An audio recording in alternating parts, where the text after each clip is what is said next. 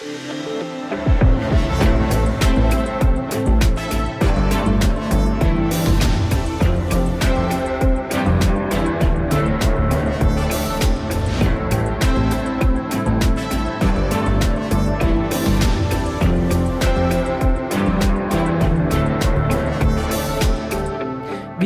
checkblokken frem og er klar til at gøre status på endnu et parti for en ny politisk sæson med et folketingsvalg. I den her runde er det enhedslisten, som skal vejes og måles og til sidst også sendes afsted med en form for kampformskarakter. Velkommen til Mandats Partitjek. Jeg hedder Pernille Rudbæk, og overfor mig sidder to politiske nørder. Den ene som altid dig, Thomas Larsen, politisk redaktør her på kanalen, og ved siden af, ja, der er du, Hans Mortensen. Velkommen til. Tak for det politisk journalist på Weekendavisen. Tak fordi du vil lege med. Vi øh, starter jo som altid med en, øh, en ganske kort lynrunde, en form for sådan umiddelbar associationsleg. Så Hans, hvis jeg siger øh, enhedslisten, hvad siger du så? Så siger jeg øh, identitetskrise. Identitetskrise, ja. Thomas? Jeg siger rådvild, det er næsten det samme. Ja, det er ja. det samme. Identitetskrise og rådvild, jamen altså, det er noteret, og så lad os skyde programmet sådan rigtigt i gang. Ja, for første punkt på tjeklisten er altså en status på sæsonen, der gik en lille opsamling på, hvor partiet så står nu. Og Hans Mortensen, du sagde identitetskrise som overskrift på, på enhedslisten. Hvorfor det? Jamen, der har været flere ting, der gør, at enhedslisten har været presset her. Øh, de har haft kæmpe succes i flere år, og, og virkelig formået at samle et stort vælgersegment op på udlændingepolitik, på identitetspolitik, på klimapolitik. Men så blev de ramt af krigen i Ukraine, hvor de pludselig øh, opdage deres gamle venstreorienterede gamle kommunister, der øh, af gammel vane kom til at gå ud til den amerikanske ambassade, der, der skulle demonstreres mod krigen i Ukraine, fordi det var der, de plejede at gå ud. Og så pludselig var der sådan en diskussion, øh, hvad er vi egentlig for noget? Fordi det havde man faktisk glemt at diskutere international politik. Og så har der været hele EU-debatten, hvor øh, den yngre generation i partiet øh, vil gøre op med den her gamle venstreorienterede nej-linje. Og det havde man jo et, øh, et landsmøde om, hvor, hvor det endte i nogle kompromiser, som jeg tror, man skal øh, have siddet i enhedslistens hovedbestyrelse for hele at forstå dybden af. Ja, så der var en lille oprids af hele det her udenrigspolitiske, der pludselig er kommet ind fra, fra sidelinjen og, og tvunget dem til at skulle redefinere sig selv lidt igen. Jamen det, her, det har, det har, øh, det har vækket nogle gamle spøgelser i partiet, mm. som, øh, som jeg tror, de havde glemt, de havde, øh, fordi de har haft, øh, de, de har været enormt likable på alle mulige måder. Altså øh, hele det der segment, som de appellerer til, kan godt lide dem, og ingen tænker jo på, at det, det er et socialistparti, der vil nationalisere ting og, og indføre socialistisk revolution osv. Det er der jo ingen, der går og tænker på. Det er jo rare mennesker, som, som bare vil gøre klimaet godt og gøre godt for, for alle mennesker.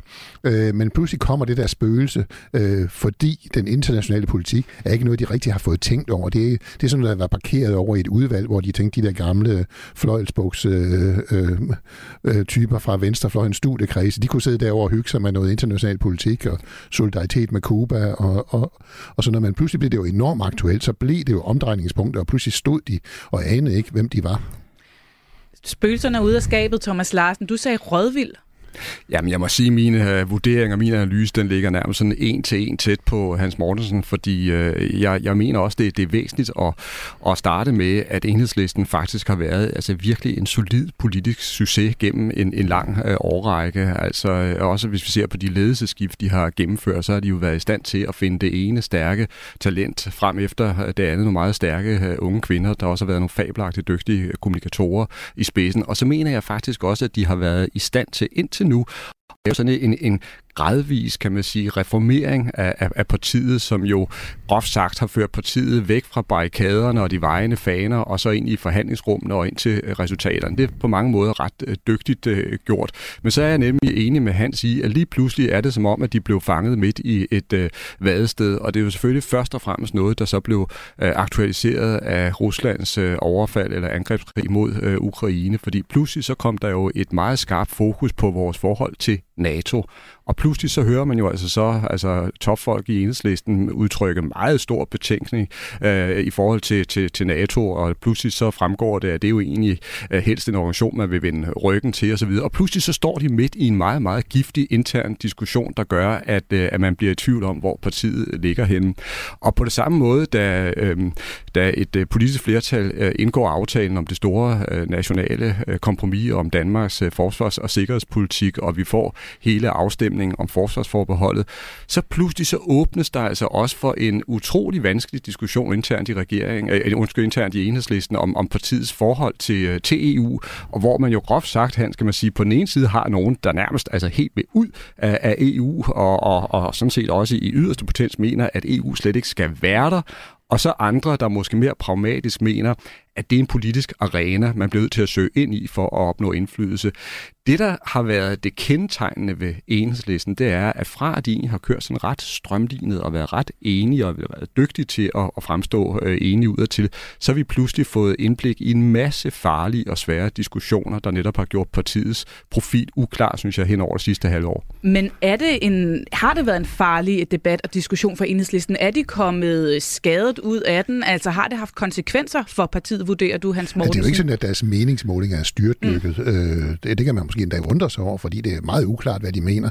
Øh, altså hele deres landsmøde eller årsmøde, det kan jeg ikke huske, hvad det hedder, øh, som jeg var ude og, og høre på, det viste jo tydeligt, selvom de bedyrede, at de ikke var, der ikke var fløje, så var der jo nogle meget, meget yderlige gående standpunkter i forhold til EU. Nogen, der vil simpelthen, som, som Thomas siger, øh, ud af EU, og så er der helt en anden fløj, som vil, vil, øh, vil øh, fuld, fuldbyrdet ind i EU og arbejde politisk, og så var der to positioner midt imellem, som jeg ikke er lidt svært ved at se forskel på, men, men, øh, men det er en del af det så, det, så det, så det ser lidt bøvlet ud, og man kan også se noget andet, som var enormt interessant ved folkeafstemningen. De der øh, kredse, hvor enhedslisten står rigtig stærk, altså københavnske kredse, Nørrebro, Vesterbro osv., hvor enhedslisten jo er det største parti, øh, ved både kommunalvalg og folketingsvalg, der var jo kæmpe ja-procent. Altså, deres vælgere er simpelthen ikke med dem i EU-spørgsmålet. De anbefaler jo et nej som parti. Men det, jeg så bare kommer til at tænke på, når du siger, at det, er blevet, det har været lidt bøvlet, det, her, det har været svært at se, hvad de mener, er det ikke bare lige den bøvlede vej, øh, så de kan rykke sig i retning af deres vælgere? Jo, jeg tror, de kommer til at rykke sig med tid. Altså, det er, min, min gode kollega Arne Hardis har sådan en, øh, det er Hardis ligningen i dansk politik, der siger, at enhedslisten plus tid er lige med SF. Øh, okay. at det ender der på en eller anden måde. Ja. Øh, så, så, så selvfølgelig vil de bevæge sig derhen ad, men det er bare et spørgsmål om, hvilket tempo det kan foregå, fordi de, organisator, i deres organisatoriske bagland er der sådan en meget stærk øh, og meget dedikeret øh, gammel venstrefløjslinje, som, som sidder stærkt på, på foreninger, på årsmøder osv., og, og som ikke er blandt deres vælgere. Thomas, vurderer du, at enhedslisten står her øh, med, med sæsonen i ryggen i lidt en krise indad til? Ja, det synes jeg godt, man kan kalde det, men, men det er jo også helt rigtigt, som han er inde på. Det er jo ikke sådan, at vi har set enhedslisten altså rasle ned i meningsmålinger og ligge på et katastrofalt uh, lavt niveau. På den måde, der har de jo stadigvæk sådan relativt godt styr på deres uh, vælgerbase, og det er jo også interessant at se, at nogle af de altså nye venstrefløjspartier, der bliver dannet, for eksempel Frie Grønne, de har jo ikke været i stand til at hugge ind på, på venstrefløjen, eller på enhedslistens øh, venstre flanke, så, så de er stadigvæk i, uh, i, i stand til at holde holde, at holde sammen på tingene. Måske, nu, nu sagde nu har, nu har Hans inde på den her fantastiske Hardis-ligning der med, at de er på vej til at blive et nyt øh, uh, SF. Men måske er det lidt i forhold til SF, de er lidt følsomme i, i øjeblikket i virkeligheden, fordi det så vi jo så også uh, i, under forårets uh, afstemning ikke, om forsvarsforbeholdet, at man så en Pia Olsen Dyr virkelig være sjældent i offensiven over for enhedslisten, og hvor hun jo dybest set brugte sin position som hun har sikret sig gennem reformer internt, at bruge den til at udstille, at enhedslisten var ude af takt, kan man sige, med tiden og ude af takt med, med. Der angreb hun enhedslisten ret godt, og, og SF ligger jo altså rigtig flot i målingerne. Det, det er som det mest uh, hemmeligholdte succes i dansk politik, ja. ja. Det, det er SF. Mm. Og det er rigtigt, der var, jo, der var jo SF jo meget mere i takt med vælgerne, uh, med deres vælgere, end enhedslisten var i takt med sine vælgere ved folkeafstemningen. Og det er altså noget nyt på venstrefløjen. Altså det er noget relativt nyt. Det er jo sådan noget, der er kommet over tid. Men at, at venstrefløjsvælgere er faktisk glade for EU. Det er EU, der kan sikre miljøet. Det er EU, der kan sikre en flygtningepolitik, som er langt mere i overensstemmelse med venstrefløjen. Så Så, så på den måde er venstrefløjsvælgere bare i uglade, og så sidder, øh, fordi man engang i 70'erne var, øh, var kommunisterne stærke i folkebevægelsen mod IF, så sidder man med nogle gamle gutter der, der, der har nogle vaner, som de har svært ved at komme af med. Det er også derfor, de kommer til at gå ud til den amerikanske ambassade og demonstrere mod Ukraine-krigen. Det er sådan lidt, øh, der er sådan lidt vi skal lige finde deres ben at stå på her. Ja. ja. Vi øh, drøner videre ned over listen til næste punkt, som hedder vigtigste sager. Thomas, hvad har du noteret som vigtigste sager for enhedslisten? Jamen, den vigtigste sag, den har vi allerede været inde på, og, og, og det er jo ikke en sag, altså det er jo en international øh, begivenhed, og mange vil sige international øh, tragedie, og det er jo øh, russernes øh, angreb på, på Ukraine, der udløste den her nye, meget vanskelige situation for, for enhedslisten og satte mm. partiet i en masse svære strategiske dilemmaer. Det har vi egentlig allerede været ret meget inde på. Hvis jeg så skal se lidt frem, så er der måske et andet dilemma, som det kunne være interessant at tale om, fordi det er i virkeligheden måske mere et parlamentarisk dilemma, øh, fordi øh, Mette Frederiksen har, og man kan måske sige hårdt presset, øh, åbnet op for, at øh, der skal komme en ny øh, regeringskonstellation. Hun har talt om en øh, bredere øh, regering, og vi kan se, at øh, SF og også de radikale, øh, de byder sig til. Og man kan sige, hvis valget resulterer øh, i, i, en, øh, i en ny regering, også en, en udvidet regering, altså vel at mærke med, med Mette Frederiksen som, øh, som, som statsminister, hvor efterlader det så enhedslisten? Mm. Og der synes jeg, man kan fornemme også der, øh, der, der kæmper de lidt med, hvad der skal være deres øh, rolle og position. Så altså en, en krig i Ukraine, og så måske et, et kommende valg med en, en regering over midten, der tager SF med som de vigtigste sager ja, i ja, gåseøjne eller, eller hvis det bliver en, en gentagelse af det, vi så under altså den tidligere socialdemokratiske øh, statsminister Helle thorning Schmidt, faktisk altså en, øh, en S-SF-R-regering øh, mm. igen. Altså hvad, hvad er det så for en position, enhedslisten vil få i den øh, forbindelse? Hans, hvad har, har du noteret dig som de vigtigste sager? Jamen, jeg, jeg tror, jeg tror det, det er rigtigt, det Thomas øh, riser op der. Det er, jo, mm. det er jo enhedslistens store problemer, og jeg tror sådan set, de går og, og glæder sig lidt til en regering med SF, fordi sidste gang gik det jo rigtig godt for enhedslisten, at SF var i regering. Fordi de tabte nogen? Ja, fordi SF var nødt til at indgå nogle kompromiser, som gjorde virkelig ondt. Og det er, det er jeg sikker på, at Pia Olsen Dyr er ret bevidst om, at det kommer ikke til at ske igen øh, på samme øh, måde. Selvfølgelig kommer de til at indgå kompromiser, men det bliver ikke den, det samme SF i regering. Så, men enhedslisten tror jeg sådan set glæder sig til det, fordi jeg tror, de, de tænker, de skal hugge ind øh, på, på, på SF's flanke der. Men enhedslisten vil jo gerne tilbage til noget andet politik, som det var for et år siden, hvis man skal se på, hvilke sager de vil satse mm. på. Så er, det jo, så er det jo, de vil jo gerne tilbage og diskutere klimapolitik, Klima. de vil gerne øh, ja. diskutere udlænding, de vil gerne diskutere socialpolitik, øh, fordi det er der, hvor de er stærke. Øh, så de vil gerne have det gamle politik tilbage, som det var så ud før alt det her hurtigt og mig, øh, Ukraine og så videre. Mm. Fordi øh, nu diskuterer vi jo ikke, der er jo ingen mennesker, der diskuterer klimapolitik i øjeblikket, hvor vi øh, skal til at tænde for de tyske øh, kulkraftværker og så videre, for overhovedet at få varme i radiatorerne. Så, så der, der er ligesom, den dagsorden er væk i en periode. Den, den håber, de kommer igen, tror jeg.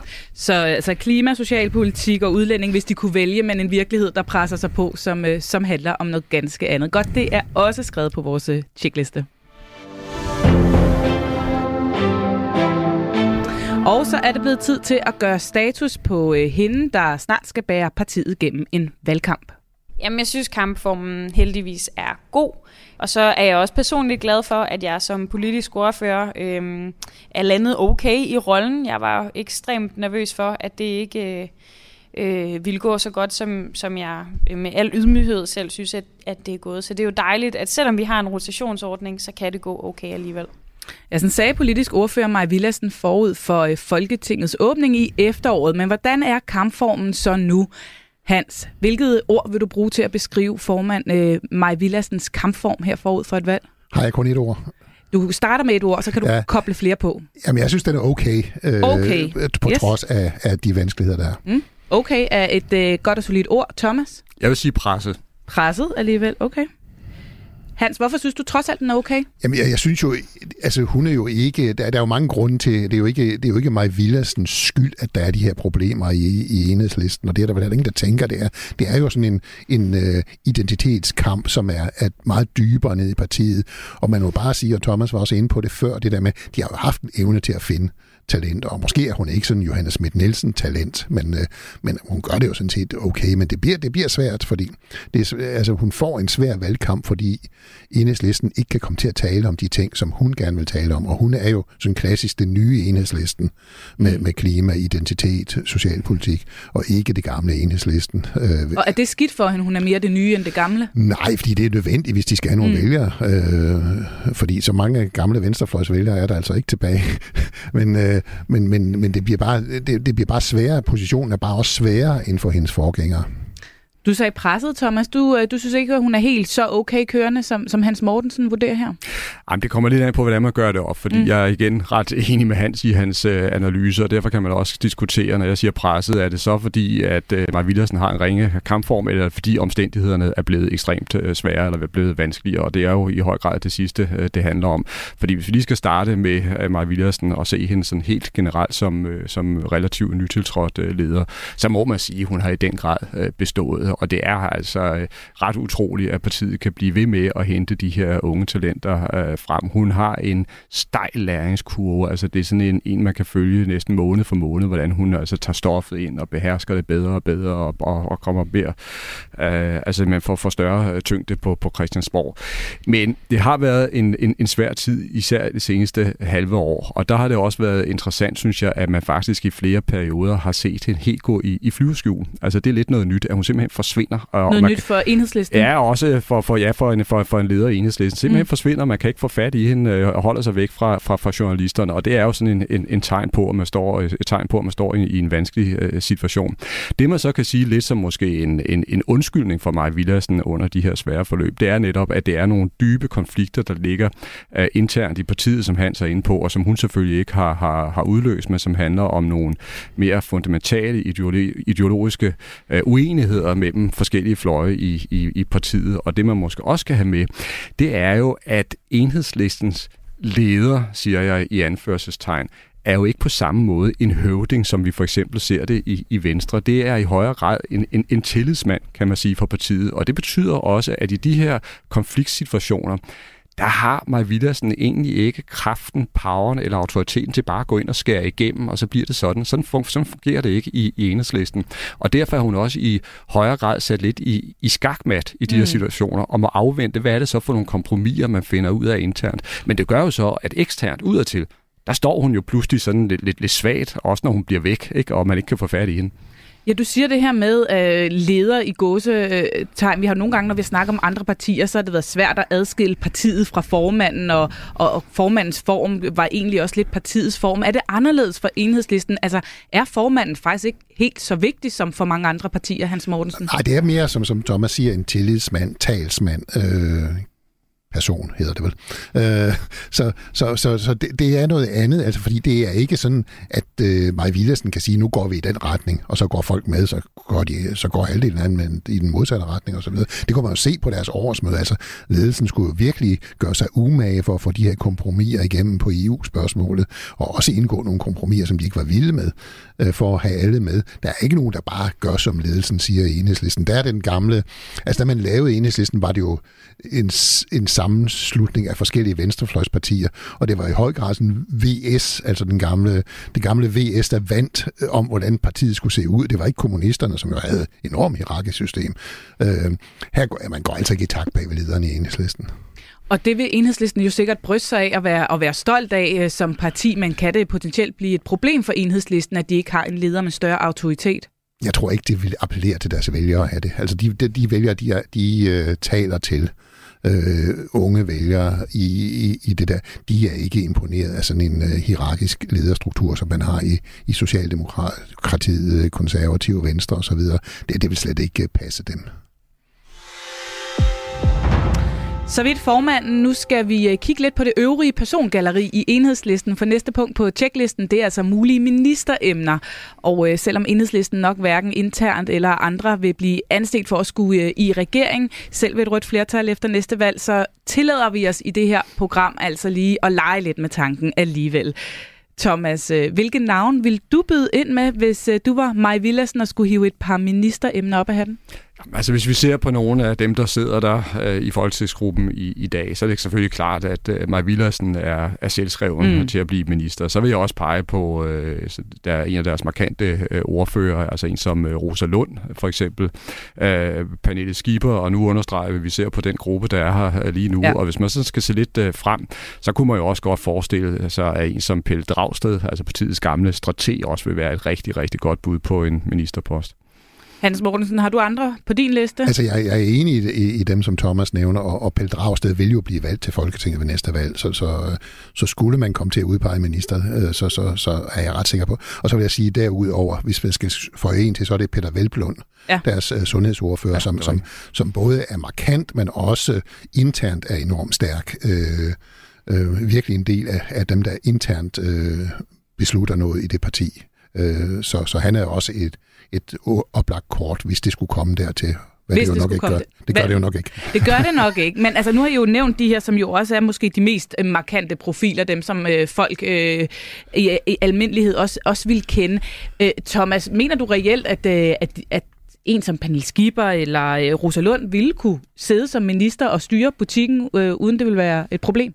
Ja, det mener jeg. Fordi ja. hvis vi ser sådan på deres parlamentariske erfaring og deres uh, indsigt uh, bredt i, i, i politik, og i øvrigt også på sådan forskellige uh, specialområder, så har de den tyngde, der skal til. Så er det klart, at hvis man skal være minister, så skal man jo også være i stand til at skabe vej for kompromis og være en dygtig forhandler. Men der må man også bare sige, her i de senere år, der har enhedslæsens topfolk været med i så mange vigtige forhandlinger, så det, det håndværk har de også lært, og det er jo noget af det, der virkelig er nyt, synes synes jeg, og interessant ved partiet i disse år, at, at de øh, har taget den her øh, kurs ind i forhandlingslokalerne og virkelig gået efter øh, indflydelsen og har været med til at indgå endda meget store politiske aftaler, ikke mindst på det grønne område. Det tror jeg er rigtigt, fordi jeg tror, jeg tror sådan set, altså når man taler med, med, med andre partier, øh, både regeringen på Christiansborg, så er enhedslisten jo meget mere pragmatisk og dygtig til at forhandle, end de vil indrømme over for deres vælgere. Det er en, en, en, en hemmelighed øh, på ja, Christiansborg ja. er, at de faktisk godt kan forhandle. Okay, øh, Hans Mortensen, hvis vi øh, lige sådan igen, øh, bare for at lege den her øh, minister, øh, ministerieleg færdig for enhedslisten, hvis de sådan skulle drømme om et ministerie, som de lige kunne snige sig ind og få i deres hænder, hvilket ministerie tror du så, det skulle være? Jeg vil gætte på, øh, jeg vil gætte på klima. Ja, Klimaministeriet. Er det også det, du vil øh, pege på, Thomas? Ja, det vil være, det vil være nummer et. Og hvis vi så sådan skulle virkelig lege, og nu leger vi på mm. panelet, så kunne de jo selvfølgelig også godt tænke sig, tror jeg, øh, Justitsministeriet eller Udlændingeministeriet, men så vil det være et forsøg på at dreje politikken 180 grader, og det vil de nok ikke få ret stort held med, men vi skal se på deres mærkesager. Valget står efter alt at dømme jo altså lige for døren, og øh, hvad skal der så til for, at enhedslisten for alvor kan holde valgfest? Vi øh, skal gøre status på valgambitionerne nu, og øh, for lige at give jer et fundament at stå på, så riser jeg bare ganske kort situationen op. Ved sidste valg, der fik enhedslisten 6,9 procent af stemmerne og kom ind med 13 mandater. I de seneste meningsmålinger, der ligger de faktisk til sådan en lille stigning i forhold til det her resultat. Hans Mortensen, hvad mener du sådan succeskriteriet for partiet bør være ved det kommende valg? Jeg tror, de vil være tilfreds med øh, status quo eller en lille fremgang med alt det, de har været igennem med, med øh, EU, Ukraine og så videre, at der virkelig har været nogle sprækker for første gang i mange, mange år i enhedslisten. Øh, så der har været noget bøvl, og hvis de, kan, hvis de kan holde skansen på det her, så tror jeg, at de er rimelig tilfredse. Og det ser jo sådan rimelig sandsynligt ud, sådan som det ser ud lige nu, Thomas. Hvad, hvad, hvad mener du, succeskriterierne skulle være? Jamen, det vil være det samme, øh, fordi jeg tror, under normale omstændigheder, så vil de faktisk have håbet på noget fremgang. Øh, og der har også været store perioder af, af, af den her regeringsperiode, hvor partiet altså har ligget til, til, til et bedre øh, valgresultat. Men som han siger, så har det været et øh, ekstremt øh, turbulent, vanskeligt, ømtåligt halvår for, for partiet. Og derfor så tror jeg også, at man realistisk set har skruet ambitionerne lidt ned og håber på, på, på et status quo, og man kan holde den der. Men så, så tror jeg, alt, der, der ikke er, er tilbagegang, er okay? Ja, det, det vil jeg sige. Så tror jeg, der er en ting, der måske er endnu vigtigere, end hvor partiet kommer til at, mm. at, at ligge på skalaen her, og det er, om der bliver rødt eller blot flertal, og det kan godt være, at det er banalt det her siger, men, men det er klart, at hvis øh, enhedslisten skal kunne fortsætte med at have altså den indflydelse, som partiet har i dag, så skal de jo håbe på, at der er et rødt flertal efter øh, valget, fordi selvom de for eksempel er utilfredse med, at den grønne omstilling ikke er sket med den hastighed, det tempo, som de nogle gange går og, og, og ønsker sig, øh, og selvom de klandrer øh, regeringen for at, at køre i slæbegear nogle gange, så er øh, faktum jo, at der er sket meget på den her front, og, og det er en acceleration af hele den grønne omstilling, som øh, er ret omfattende, og det, det er jo noget af det, som de også kan tage, altså som, så, og, og vise frem som, som gevinster og resultater, de har været med til at skabe. Og er det retmæssigt? Er det deres indflydelse, der har gjort det? Ja, det, der synes jeg faktisk, må man sige, at uh, enhedslisten har været med til at lægge et enormt pres på Socialdemokratiet og på Mette Frederiksen for at få sat uh, tempoet op i den grønne omstilling. Hans Mortensen, nu åbnede øh, Thomas øh, lidt tidligere for hele den her regeringskonstellation. Altså bliver det igen en socialdemokratisk regering? Bliver det med SF og R, eller bliver det med M? Eller hvordan kommer hele den her øh, nye regering til at se ud? Lad os sige, der kommer et rødt flertal, og det bliver Socialdemokratiet, der fortsætter. Hvad vurderer du vil være i enhedslistens interesse? Altså, øh, hvor bred en regering eller smal en regering har de mest interesse i? Jeg tror, de skal ønske sig, øh, og det vil de nok ikke indrømme, men de skal ønske sig en, en øh, regering med radikale og SF. Fordi så bliver de jo ene, hvis, hvis der så er rødt flertal, og man ikke skal også tage hensyn til moderaterne eller, mm. eller nogen i borgerlig. Hvis vi antager, at det bliver rent flertal, som der er nu, så, er enige, så skal der jo indgås kompromiser internt i regeringen, som SF er bundet af, og så er enhedslisten de eneste, der har sådan en forhandlingsposition. Og det er en stærk position, fordi så, så sidder de med... Øh, så sidder de med meget magt. Øh, lige nu er, skal der forhandles med mange partier, og, og alle skal have noget, øh, men, men enhedslisten bliver alene øh, øh, støtteparti så. Jamen, det er for så vidt enig med Hans øh, i, men det er også klart, at det øh, i nogle situationer også kan være en sårbar udsat position, fordi det er klart, man kan, man kan lægge pres på, på, på regeringen, men jeg tror også, at der vil være nogen i enhedslisten, og det, og det kunne være, at du også har lyst til at kommentere på det, Hans, som, øh, som kunne frygte, at, øh, at også med den økonomiske situation, vi ser ind i, og de økonomiske øh, kriser, øh, der trækker op omkring os, øh, så kunne en sådan regering her måske også begynde at lave noget økonomisk politik, altså med de, med de blå, øh, og, og det er rigtigt, så kan enhedslisten stå og kritisere regeringen, og måske også vinde vælger mm. på det, men man vil også stå sådan lidt magtesløs og frustreret tilbage, og det var noget af det, der blev partiets problem under altså Helle thorning Schmidt, øh, da man havde øh, den sidste socialdemokratiske regering, fordi der voksede de jo fantastisk i, i målingerne, men følte jo også, at det nærmest var en traumatisk oplevelse, fordi de var sat uden for indflydelse ganske kort kommentar til det, Hans Morgen. Jamen, det tror jeg er rigtigt. Altså, selvfølgelig vil de miste indflydelse, men det er jo altid sådan enormt svært for partier, mm. fordi partier vil også gerne vokse, og, de, og, og sådan en regering, der skal, der skal føre politik hen over midten, og en stram økonomisk politik, det er altså øh, anledning til at hugge ind på SF. Så, så øh, det er rigtigt. Altså, de vil, de vil få mindre indflydelse, men der vil også være en ordentlig fest, hvor de kan spise løs af SF. Og om de skal spise løs af SF, det må tiden vise. Nu skal vi forløbe have sat tal på enhedslistens kampform for en uh, skala fra 1 til 10. Thomas, vil du lægge for? Jeg giver dem et 6-tal. Et 6-tal? Hans Mortensen? Jamen, det skulle jeg også til at sige, men så vil, ja. Men, men ja. nu har du muligheden for at positionere dig i forhold til kan, Thomas. Kan vi ikke sige uh, syv med en pil nedad? Syv pil ned, det var da sådan set meget pænt i forhold til, at vi snart startede med at snakke om et øh, parti lidt i, øh, i krise. Med de to tal på plads, så er den her runde partitjek på Radio 4 ved at være ved vejs ende, men bare rolig. Vi fortsætter indtil vi har været alle 15 partier igennem, så uh, lyt med her på kanalen, eller find programmerne under mandat i Radio 4's app. Vi lyttes ved.